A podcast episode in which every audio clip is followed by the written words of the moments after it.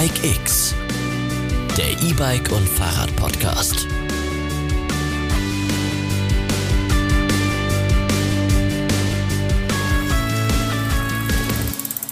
Hallo und herzlich willkommen zu einem ja, neuen Podcast Eurobike Spezial am zweiten Tag der Eurobike. Heute melden sich Moritz Pfeiffer.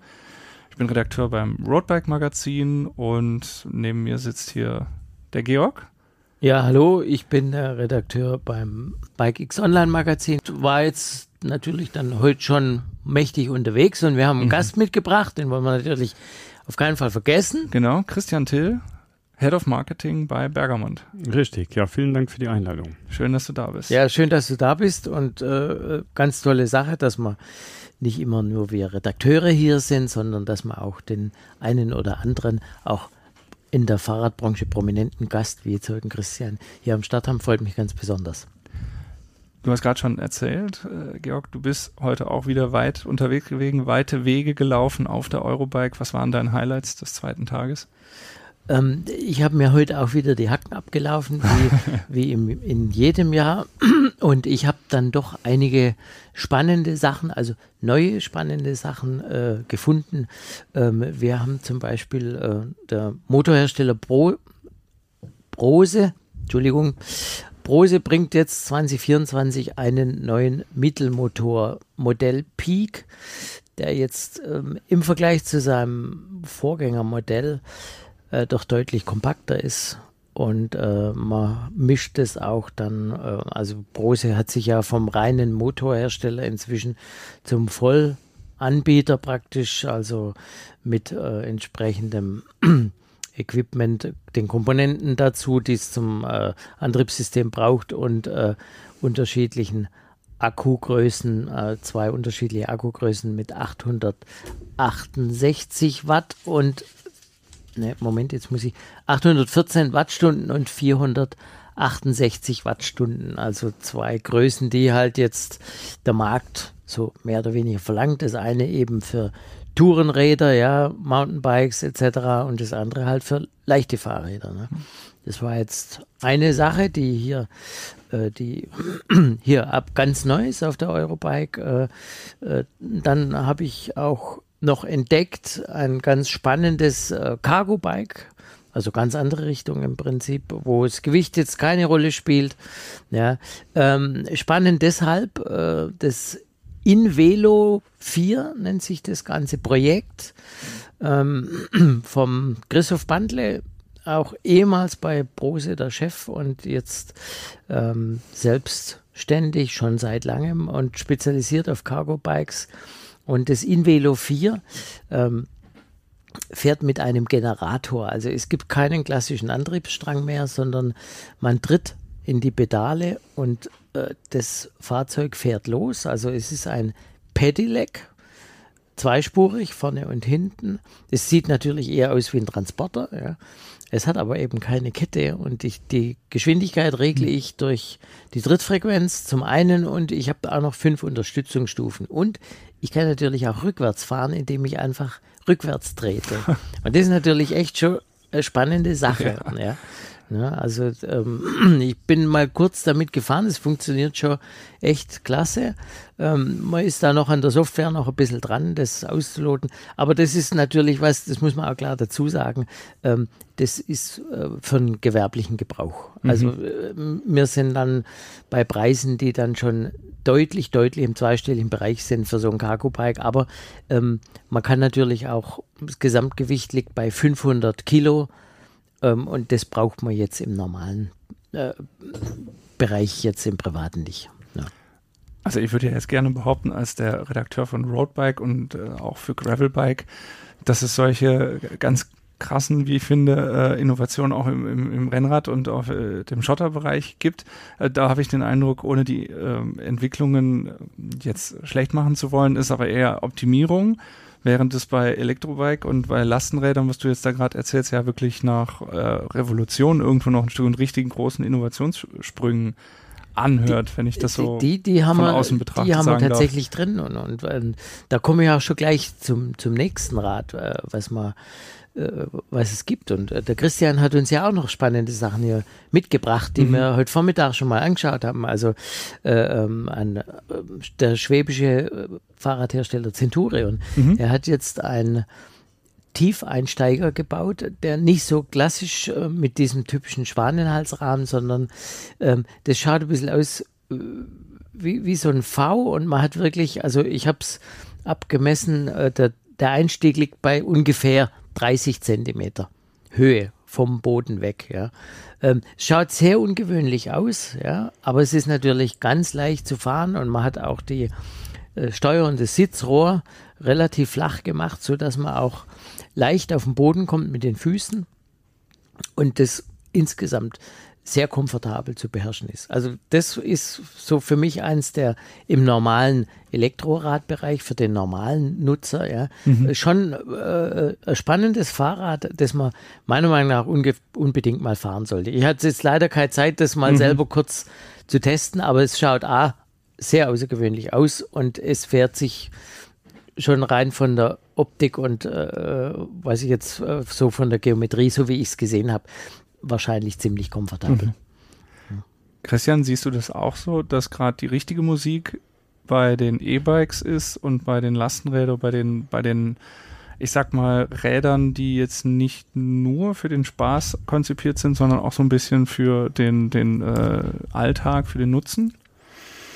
Also ich habe jetzt noch nicht alle Hallen hinter mir bei, bei der äh, Eurobike. Also Georg hat wahrscheinlich schon wesentlich mehr gesehen als ich, aber ich war tatsächlich überrascht. Ich würde ein Stück weit sogar widersprechen. Ich habe tolle Sachen gesehen, die auch in den Performance- und, und äh, Spaßbereich reingehen. Das ist natürlich jetzt nicht so ganz unser Kerngeschäft. Also wir sind ja auch mit einem neuen Claim hier auf der Messe vertreten, We Are Mobility, zu Deutsch Wir sind Mobilität. Also können wir gleich sicher nochmal tiefer darauf einsteigen, was das jetzt wirklich für uns bedeutet. Das heißt, wir haben natürlich den Kern unserer Innovationskraft schon im Cargo-Bereich, also Mhm. alles, äh, was jetzt äh, Transportmöglichkeiten sind oder aber auch E-SUV, also omnipotente Fahrzeuge, also alles, was jetzt den äh, mobilen Wandel vorantreibt, versuchen wir natürlich da auch das mit neu zu denken. Da sind wir sicher nicht die Einzigen, ähm, aber ich würde dir recht geben, insofern, dass wahrscheinlich das meiste Potenzial an, an Fahrzeugveränderungen in dem Bereich steht und wahrscheinlich,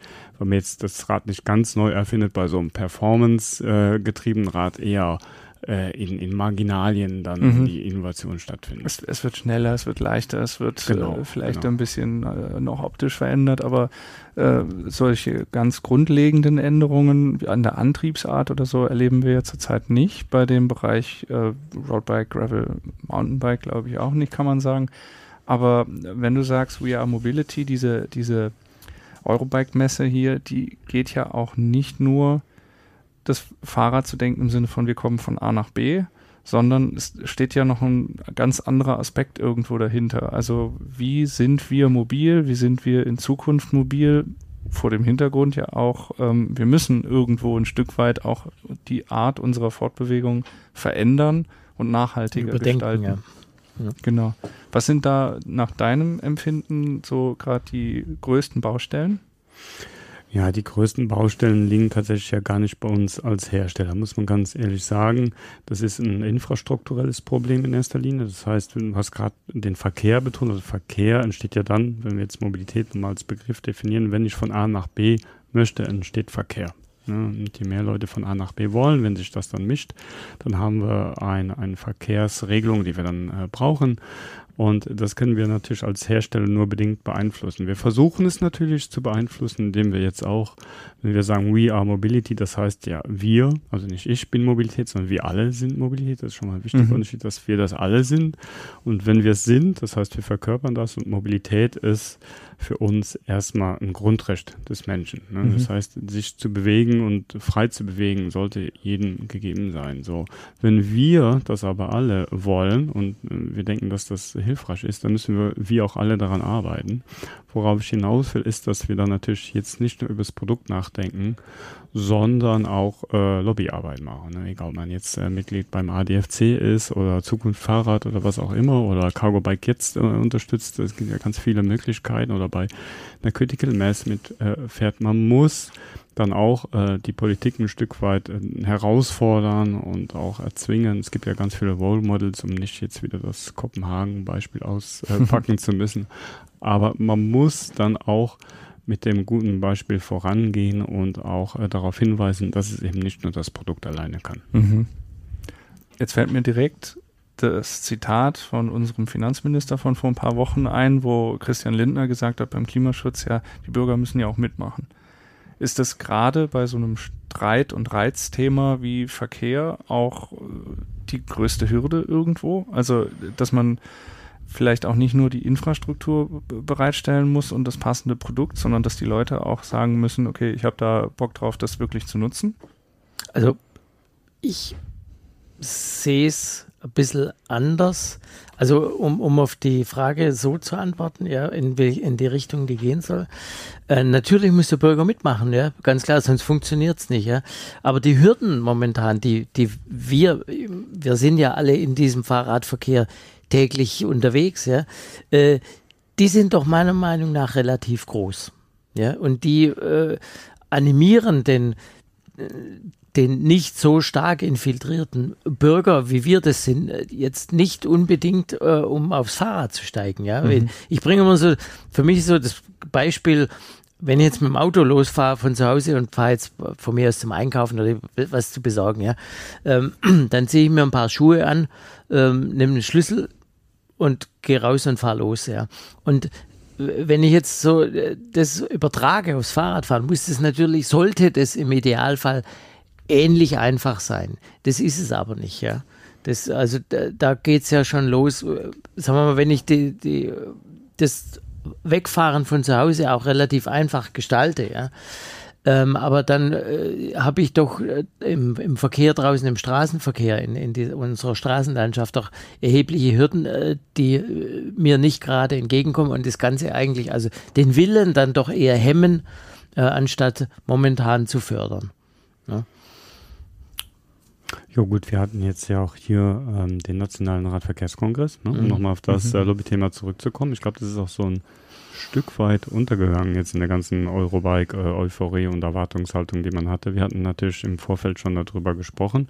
Das Ergebnis scheint, ich habe mich da noch nicht so ganz reingefuchst, scheint ein bisschen frustrierend zu sein. Also man ist da, glaube ich, noch nicht so ganz happy mit. Ähm, man darf aber eine Sache nicht vergessen. Ich bin komplett bei dir. Ähm, dass man vielleicht bei sich selber so Beispiele findet und sagt, wenn ich jetzt morgen ins Auto steige oder aufs Fahrrad steige, ist manchmal ein bisschen Verzerrung der, der Wirklichkeit, weil wir müssen natürlich auch äh, holistisch denken. Ne? Wir sind in Deutschland eigentlich relativ, wir haben nicht so die Megacities. Ne? Jetzt überleg mal, was für große Cities es noch auf der Welt gibt und wie da die Verkehrsproblematik ist. Da bin ich allerdings überrascht. Ich habe, ähm, das ist jetzt schon eine Weile her, 90er Jahre in Paris studiert. Ich hätte es niemals für möglich gehalten, dass eine Stadt wie Paris mhm. äh, äh, zu einer Fahrradstadt wird. Unmöglich, ne, wenn du Place l'Etoile oder sowas äh, anschaut, was da abging früher.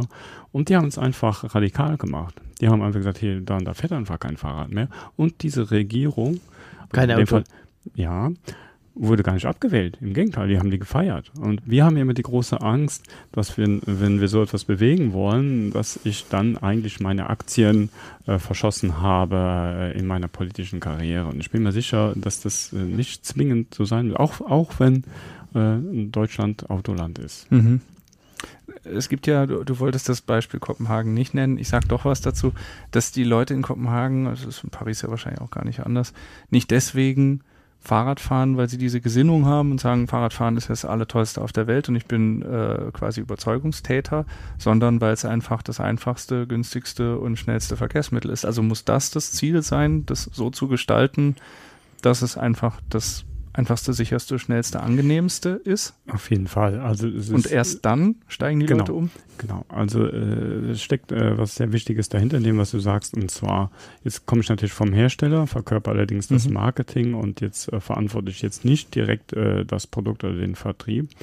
Ähm, wir machen ja oft den Fehler, dass wir eine Marke sehr stark vom Produkt aus denken. Natürlich ist das unsere Quintessenz und wir wollen natürlich mit den Produkten die Menschen begeistern. Aber der Mehrwert ist ja nicht direkt das Produkt, sondern das, was ich damit mache. Und äh, wenn ich äh, den Menschen nahebringe, dass äh, Fahrrad eigentlich, also für mich persönlich und für viele andere sicher auch, sowieso die geilste Erfindung ever ist, weil es dein Leben radikal verändert, wenn du äh, viel auf dem Fahrrad unterwegs bist. Du hast einfach ein besseres Leben. Und äh, viele, die jetzt erst auf dem E-Bike umsteigen, die berichten mir, die schreiben mir Mails, die rufen mich an, oh wie toll, mein Leben ist äh, schöner geworden. Und warum sollte das nicht unser allen Ziel sein, ne? dass mhm. ich mein Leben bereichere, dass ich lebenswerter mache, dass ich gesünder werde. Natürlich ist das Produkt das Vehikel dazu, mhm. aber am Ende geht es doch darum, um, um ein hochemotionales Thema, um ein Gesundheitsthema, um ein äh, Lebensgefühlthema äh, und ein äh, ja, das ist einfach tiefgreifender als jetzt nur äh, das reine Kaufen eines äh, Produktes. Ist sicherlich auch eine sehr wichtige Komponente, aber das, was damit passiert, geht ja viel tiefer. Es fiel eben schon der Begriff Autoland und gerade im Autoland Deutschland wird ja oft so argumentiert, ähm, ja, wäre alles gut, aber man muss ja auch sehen, da hängt ja eine ganze Industrie dran, da hängen äh, die Automobilindustrie, wenn man die jetzt alle, Gut. wenn wir jetzt alle nur noch Fahrrad fahren, dann haben wir zwar irgendwie was für den Planeten getan, aber dann haben wir ja gleichzeitig unser Bruttosozialprodukt, unsere Brutto, äh, also unsere unsere Wirtschaftskraft gekillt und äh, allein deswegen quasi kann man hier jetzt nicht radikal auf Auto umstellen. Ist das nach eurer Einschätzung, ist das eine Fehl?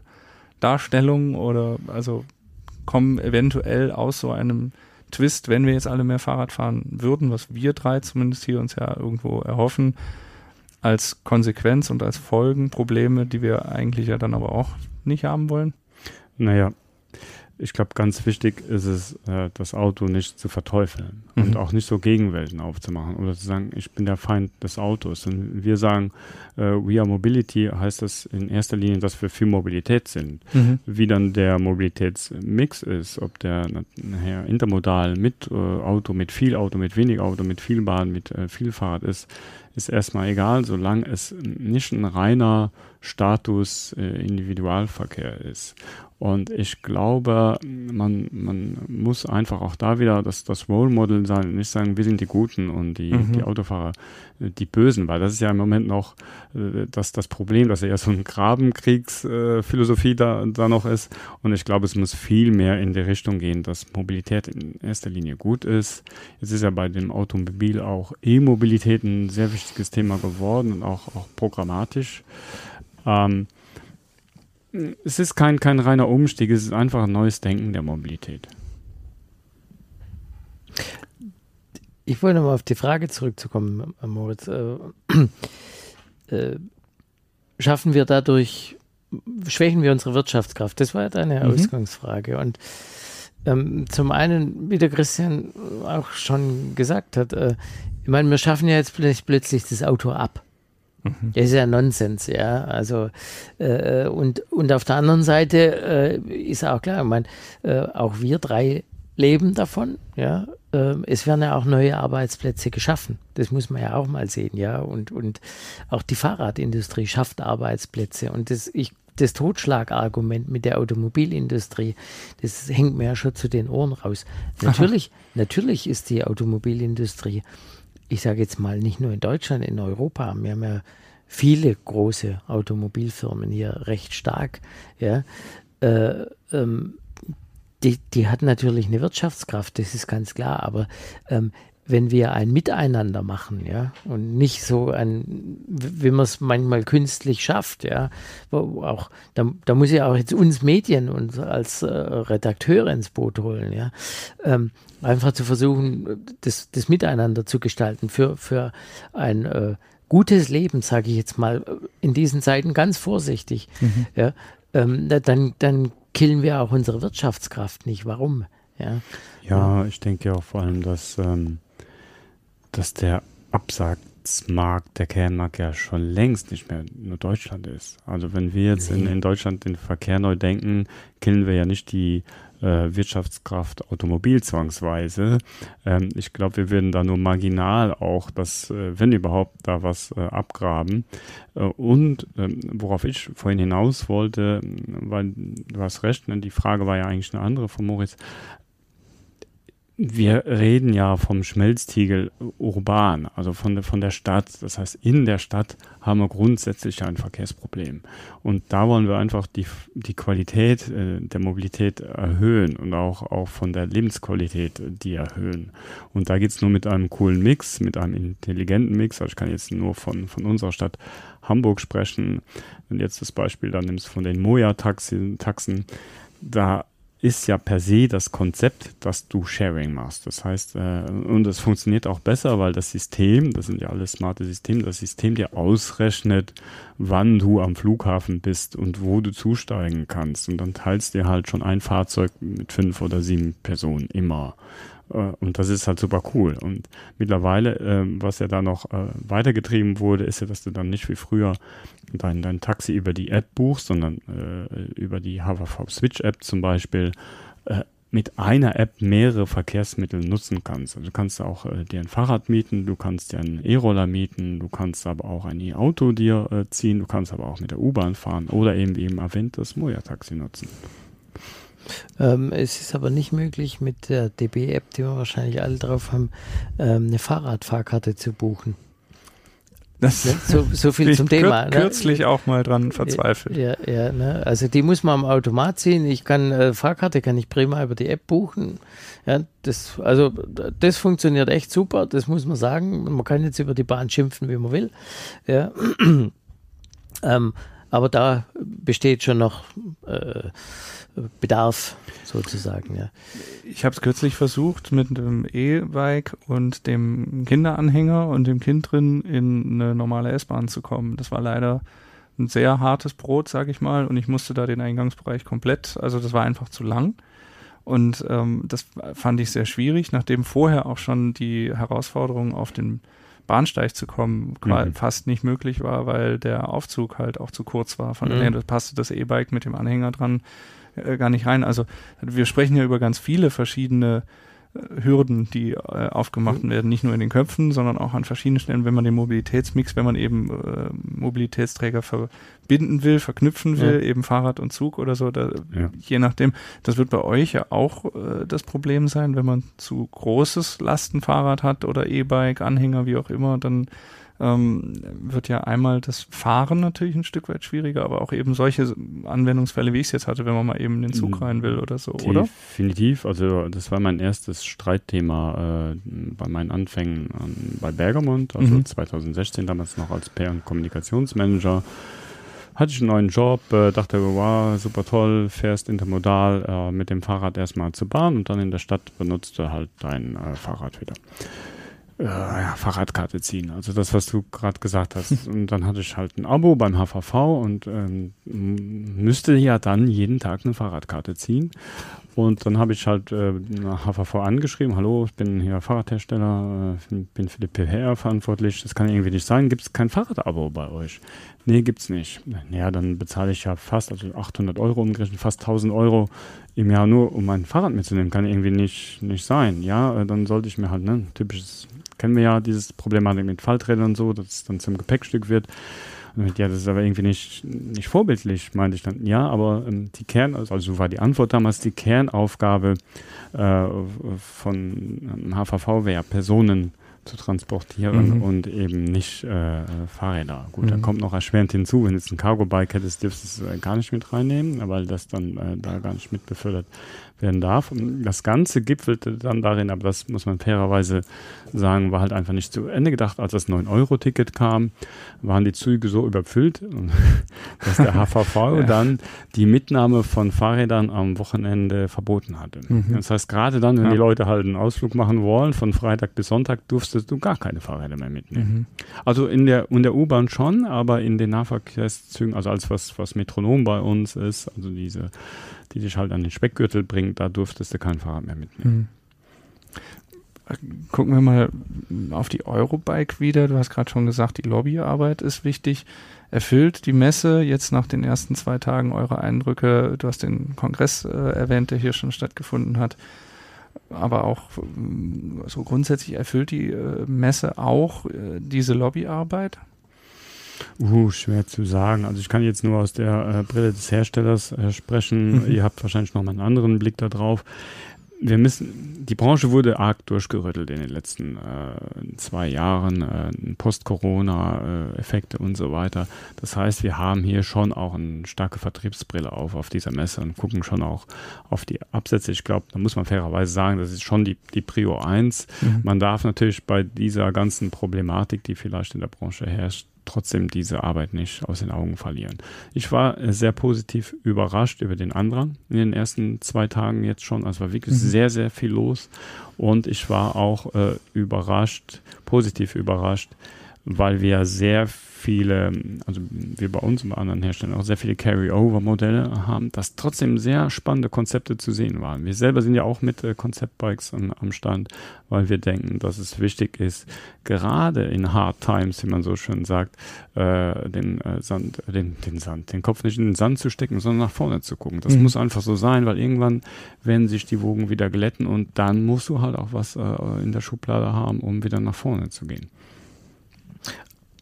Also ich, ich habe natürlich immer zwei Brillen auf. Die, die, eine Brille ist die, die technische Brille, ja, da ich ja Technik-Nerd und Technikaffin mhm. bin.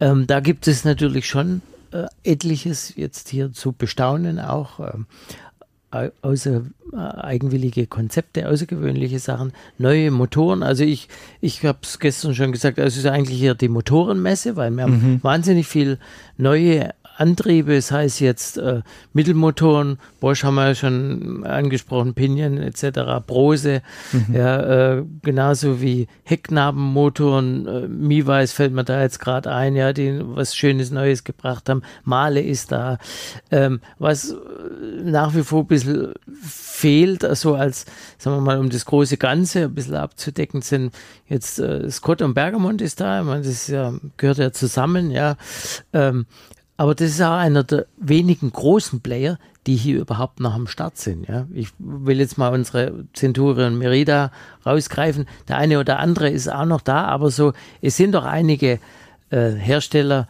nicht am Start, die eigentlich hier hingehören. Und sei mhm. es nur einfach mit so mit einem Top-Sortiment. Ihr habt es so gemacht, auch ich war ja mit, mit deinem Kollegen, mit dem Tobias, äh, heute Vormittag noch, beziehungsweise Nachmittag noch äh, bei Scott am Stand und äh, er hat auch ganz bewusst gesagt, wir haben halt so die Spots hier hergebracht äh, und einfach um es zu zeigen, ja. Und, und, und äh, so, dass, dass man halt auch was sieht, ja.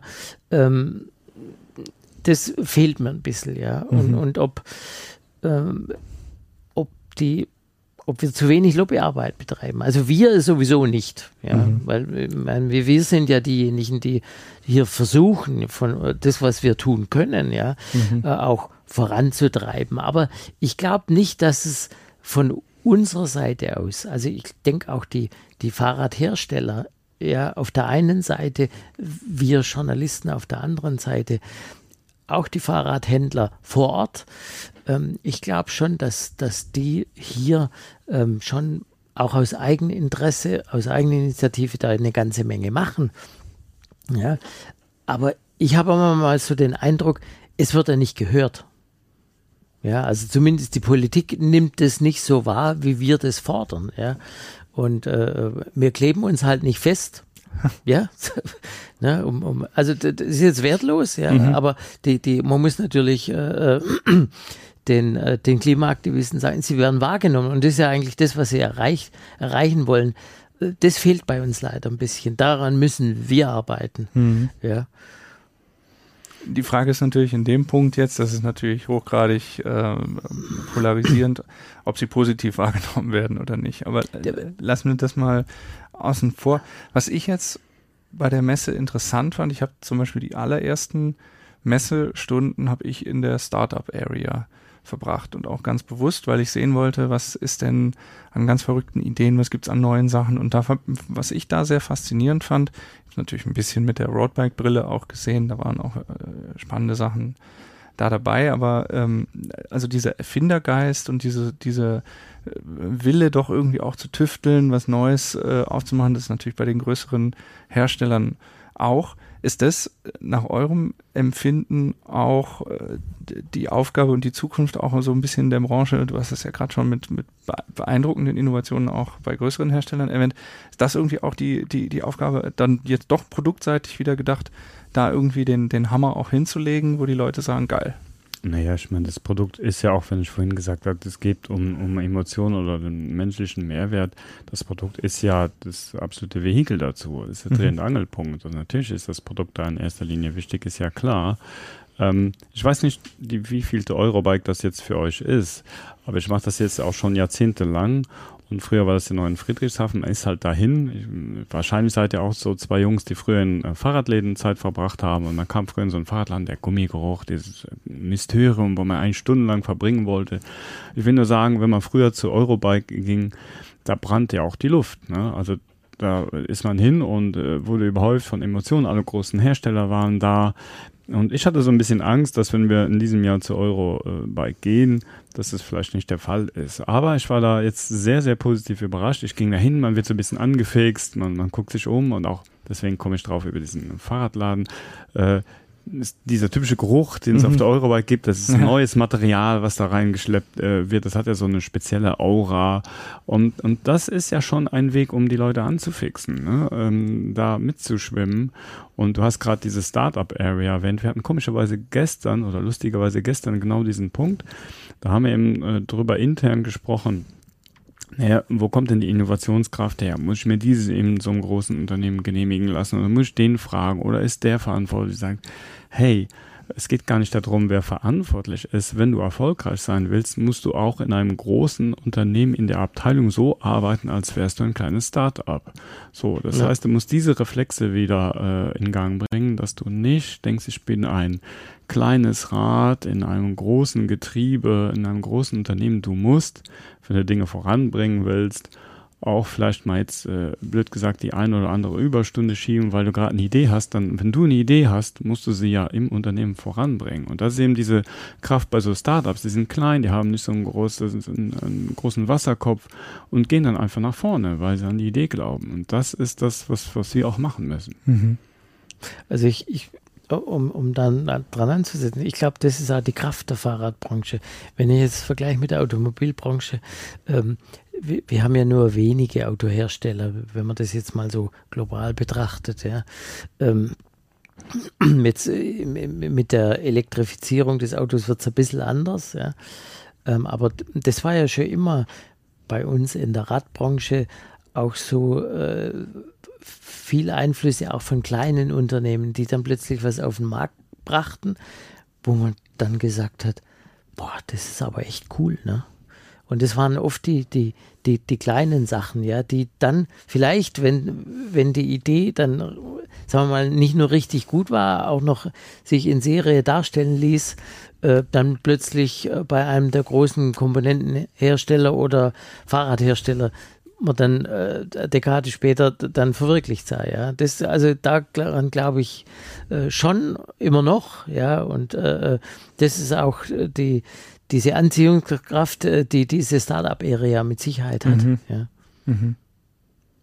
Also eine Sache, wir können leider natürlich von der Eurobike die Gerüche, die Christian gerade mhm. erwähnt hat, weder in diesem Podcast noch in unseren Artikeln transportieren. Aber liebe Zuhörerinnen und Zuhörer, wenn ihr äh, wissen wollt, was so auf der Eurobike läuft, was dafür äh, neue Produkte auch gezeigt werden, dann äh, empfehlen wir euch sehr unseren News-Ticker auf bike-x.de, wo wir jeden Tag tagesaktuell spannende neue Produkte, Konzepte, Ideen äh, vorstellen. Und die Frage an euch beide, wir haben heute schon drüber gesprochen, dass die äh, Hacken abgelaufen sind langsam. Bei dir, weil du natürlich auch viel am Stand bist, weniger als bei uns beiden Redakteuren, die äh, immer unterwegs sind. Aber äh, was erhofft ihr euch vom morgigen Tag? Äh, was kommt da noch auf euch zu? Also Ich habe ja morgen tatsächlich einen äh, von uns ins Leben gerufenen äh, Gravel Ride tatsächlich, wo mhm. wir die Medienvertreter eingeladen haben. Raus müsste aus ich den Hallen. ein Stück weit auf die Medienvertreter auch schimpfen, weil das Feedback verständlicherweise, man hat Termine etc. Ähm, eher gering ist, weil man ein Programm hat äh, ja auf, auf der Eurobike. Aber da sind wir ja wieder bei diesem Role Model-Thema. Wir sagen, wir machen es trotzdem. Also ich denke, wenn du nicht partizipativ bist und die Leute nicht auf die Fahrräder bringst oder auch das, äh, ja, die Eurobike nutzt, um mal vielleicht eine Stunde rauszufahren und dann über wichtige Themen zu reden außerhalb der Halle, dann, äh, dann machst du auch irgendwo was äh, verkehrt. Das heißt, das ist morgen auf jeden Fall ein, ein Teil des Programms mhm. und dann ist ja mit dem morgigen Tag dann auch zumindest der professionelle Teil vorbei und dann kommt ja der, der ganz große äh, Überraschungspaket, wie, wie sieht es denn bei den zwei Publikumstagen aus? Mhm. Da habe ich überhaupt keine Ahnung, was da auf uns zurollen wird. Ich hoffe natürlich, dass es richtig abgeht. Ich hatte meine erste Messe dieses Jahr in Düsseldorf bei der Cycling World Europe mhm. und da war ich wahnsinnig überrascht, was für einen Andrang wir da hatten. Mhm. Und das ist insofern immer spannend, weil wir müssen ja da aufpassen. Nein, wir sind ja, du wirst mir sicher recht geben, Gregor, ähm, in so einer Bubble. Ne? Also wir sind unter uns und die ganzen Fahrradhersteller und äh, auf der Cycling World war es dann auch wieder so, es ist ja unglaublich, was die Leute dir für Fragen stellen, was die für Wehwehchen haben und was die für Wünsche haben und was für Insights die denn auch liefern. Also super wertvoller Input. Und da bin ich äh, wirklich gespannt. Da brauchen wir ein bisschen Sitzfleisch, ne? Mhm. kennt ihr alle, weil äh, das ist ja dann ganz viel, viel, was da auf dich einprasselt an einem Tag. Aber da bin ich sehr, sehr, sehr gespannt, was am Samstag mhm. und Sonntag noch passieren wird. An dieser Stelle dann durchaus auch die Einladung an die Zuhörerinnen und Zuhörer im Podcast, wenn mhm. ihr am Samstag und Sonntag jetzt 24. Äh, und 25. Juni in Frankfurt seid oder hier hinkommen wollt, Eurobike, et, äh, ja, Publikumstage laden euch herzlich ein.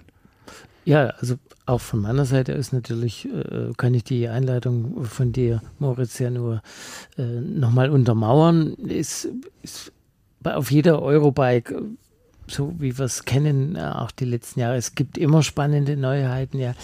Ähm, es ist natürlich nicht immer gesagt, das, was wir als Neuheiten betrachten, dass das dann für jeden äh, Konsumenten, äh, der hierher kommt, auch gilt. Ja, mhm. für den einen oder anderen, der hat andere Sachen im, im Visier. Äh, man kann auch äh, nicht äh, die ganzen Produkte, die hier angeboten werden, alle äh, abfrühstücken, sage ich jetzt mhm. mal. Das gelingt also, das ist mir in all den Jahren äh, nicht gelungen und auch ich kann nur punktuell mal hier und da hinschauen. Ja, ähm, wir werden natürlich im Vorfeld teilweise schon auf äh, diverse Highlights, auch durch äh, Mundpropaganda äh, untereinander im, in unserer Bubble darauf aufmerksam gemacht, so, so dass man diese Sachen halt auch im Vorfeld schon kennen. Ja, das muss man auch mal der Ehrlichkeit halber dazu sagen. Und der Alltag als Redakteur schaut in der Regel dann so aus, dass wir auf der einen Seite unsere Termine von den Herstellern, wo wir halt immer eingeladen werden, abklappern, dort dann entsprechend, sagen wir mal, auch die Neuheiten äh, äh begutachten, ja, also begutachten im Anführungszeichen, mhm. betrachten, mhm. ja, und, und uns einführen lassen, äh, von zum Beispiel von Christian, ja. Ähm, auf der anderen Seite schauen wir natürlich, und äh, Moritz, du hast gerade schon gesagt, äh, du bist in die Startup-Area gegangen. Mhm. Ähm, das ist natürlich immer schwierig, sagen wir mal so, tolle Sachen, die, die sind oft im Detail. Die, und, und das rauszufinden und zu sehen, was macht denn der eine oder andere, das ist natürlich schon für uns immer jedes Jahr neue Herausforderung. Äh, und, ohne dass es jetzt das ganz große Feuerwerk wird. Das ist natürlich immer die Frage, was ist das schon, das ganz große Feuerwerk? Manchmal sind äh, äh, kleine Dinge, die, die, sei es auch nur ein kleines Update oder kleine Verbesserung bei dem einen oder anderen Fahrrad, ja, mhm. was eh schon gut war und dadurch vielleicht noch ein bisschen besser wird. Vielleicht ist es manchmal das, das ganz große Feuerwerk und nicht zwingend jetzt der neue Motor von ja, vielleicht mhm. sind es ja auch so Überthemen. Also wir, äh, Gregor und ich, wir kommen ja aus dem, du ja auch, aus mhm. dem Rennradbereich, das heißt ja nochmal eine, eine spezielle Bubble. Da guckst du sowieso auf ganz andere Dinge. Dann gehst du ab auf die Performance. Früher, ich meine, wir sind ja schon ein paar Semester älter, Gregor und ich, da waren die Räder ja noch lackiert. Dann hast du geguckt, oh, das war ja noch Manufaktur, hast du darauf geguckt. Mittlerweile haben wir ein ganz anderes Metathema.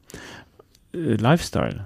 Also das heißt, früher hast du Fahrräder für eine Fahrrad-Community entworfen, ne? gerade die Rennrad-Community zum Beispiel, die ich gerade erwähnt habe. Heute ist es aber so, dass der, zumindest in unserem Bereich, im Urban Mobility-Bereich, dass der Mensch, der sich ein Fahrrad kauft, kauft äh, oder schafft sich ein Lifestyle-Produkt an, in dem gleichen Reflex, wie er sich andere Dinge kauft, wie ein mhm. äh, Modeartikel, ähm, wie ja, eine App, die er benutzt, äh, wie, wie ein, ein, ein Turnschuh oder wie sein Fitness-Abo im, im Fitnessstudio.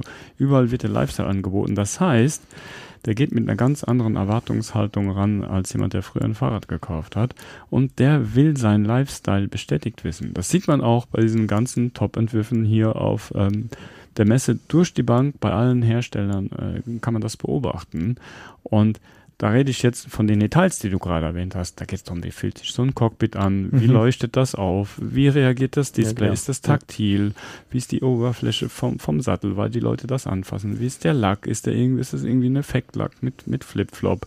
Oder ist das passend zu meinen äh, neuen äh, Lauf- oder Lifestyle-Schuhen oder mhm. überhaupt zu meinem ganzen Style, ist es du hast gerade äh, Klima erwähnt. Ist es nachhaltig oder sogar mhm. circular? Es gibt ja auch diverse Produkte hier auf der Messe, die äh, mhm. diesen ganzen circular oder Cradle-to-Cradle-Gedanken äh, schon, äh, den Kreislaufgedanken ja. mhm. äh, schon, schon äh, zumindest ansatzweise bedienen.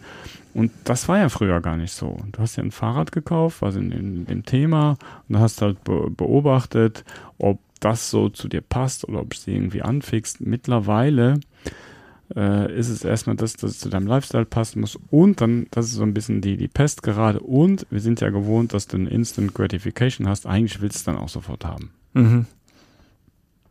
Wobei da ja aktuell vielleicht nicht die absoluten Neuheiten von der Eurobike, aber insgesamt ist die Situation ja eine ganz andere, als wenn wir vor, vor zwei Jahren sprechen. Also wer etwas möchte, wer ein Fahrrad kaufen will, hat gute Chancen gerade. Mhm.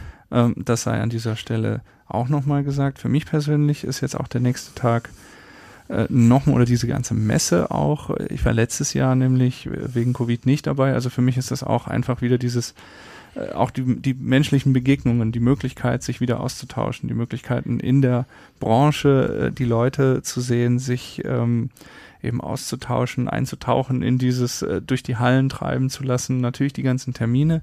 Da freue ich mich morgen auch äh, wieder sehr drauf.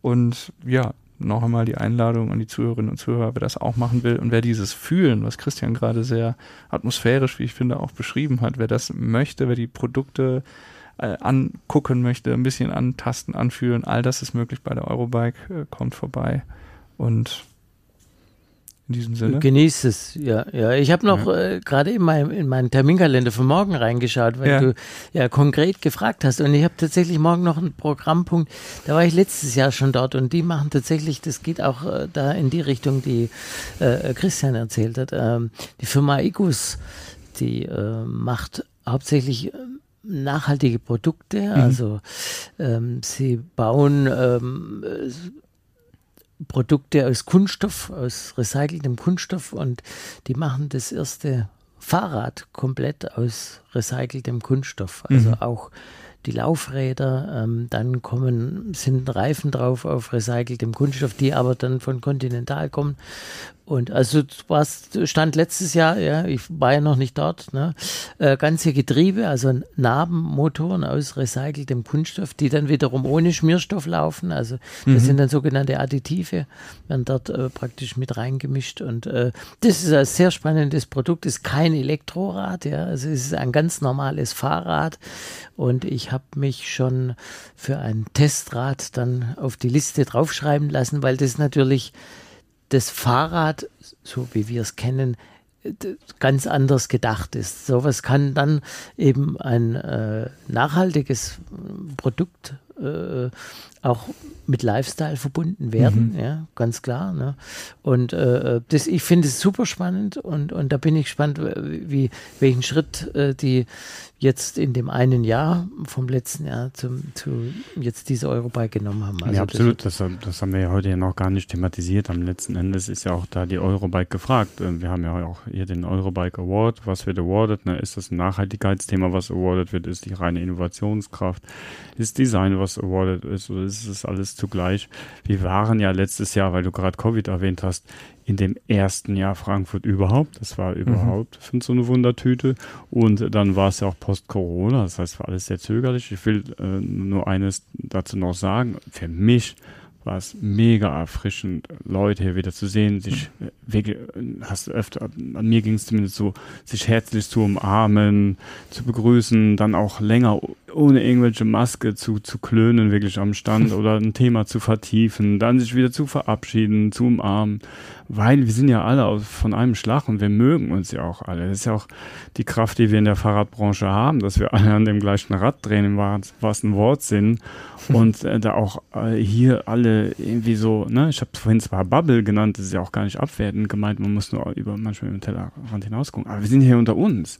Und das war äh, in den ersten zwei Tagen, auch wenn es mega voll war, mega erfrischend. Also, ja, sich da wieder zu sehen ja. und nicht dieses, ah, wie wird Frankfurt und äh, mhm. wie wird sich die Eurobike nach dem Transfer von Friedrichshafen nach Frankfurt machen.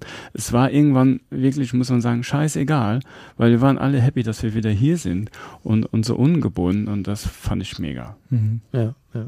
Das, also das äh, ergreift mich, äh, obwohl ich auch schon ein paar Tage dabei bin, auch jedes mhm. Mal und auch diesmal wieder genauso. Und eben, wie du gesagt hast, ich weiß noch letztes Jahr Maske auf, Maske runter, Maske auf, Maske runter. Ja, mhm. das dann trinkst was Maske runter. Und ich habe versucht dann auch letztes Jahr die, wirklich überwiegend die Maske aufzubehalten, was wahrscheinlich im Nachhinein völlig für die Katz war, aber gut, es war halt so, ja. Mhm.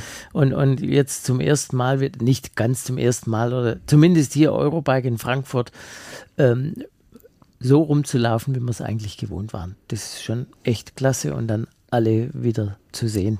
Ja, vor ja. allem, weil Fahrradfahren ja auch äh, untrennbar mit dem Begriff Freiheit verbunden ist. Ne? Also für uns ist ja alle Fahrrad von, von ich erzähle immer die, die Story, äh, wer erinnert sich nicht, Ihr könnt wahrscheinlich beide eine Anekdote dazu erzählen. Wer erinnert sich nicht an sein erstes Fahrrad als Kind? Und auf einmal war dein Aktionsradius als Mensch ja um ein zigfaches höher. Mhm. Und das, das war das Symbol für dich selber als Kind schon. Hey, ich bin da mal weg, du musstest nicht mehr irgendwo hingefahren werden oder was ewig lang zu Fuß, kam es auch irgendwann später nach Hause, weil es halt so äh, Bock gebracht hat. Und das ist halt das Thema Freiheit. Und äh, das war äh, letztes Jahr noch so ein Stück weit eingeschränkt. Jetzt ist man wieder ungezwungen unterwegs und hat nicht irgendwelche äh, Sachen im Hinterkopf. Wir sind der super Spreader Hotspot hier. Oder, ne? Das ist gar nicht mehr da. Und das ist natürlich super erfrischend, weil wir da zur Quintessenz für mich zumindest zum des Fahrradfahrens eigentlich wieder zurückkommen. Ein sehr schönes Schlusswort, wie ich finde. Ja. Vielen Dank für die Einblicke, für äh, die Einblicke hier über die Eurobike, äh, in die, die philosophischen Gedanken, die wir phasenweise hatten in diesem Gespräch.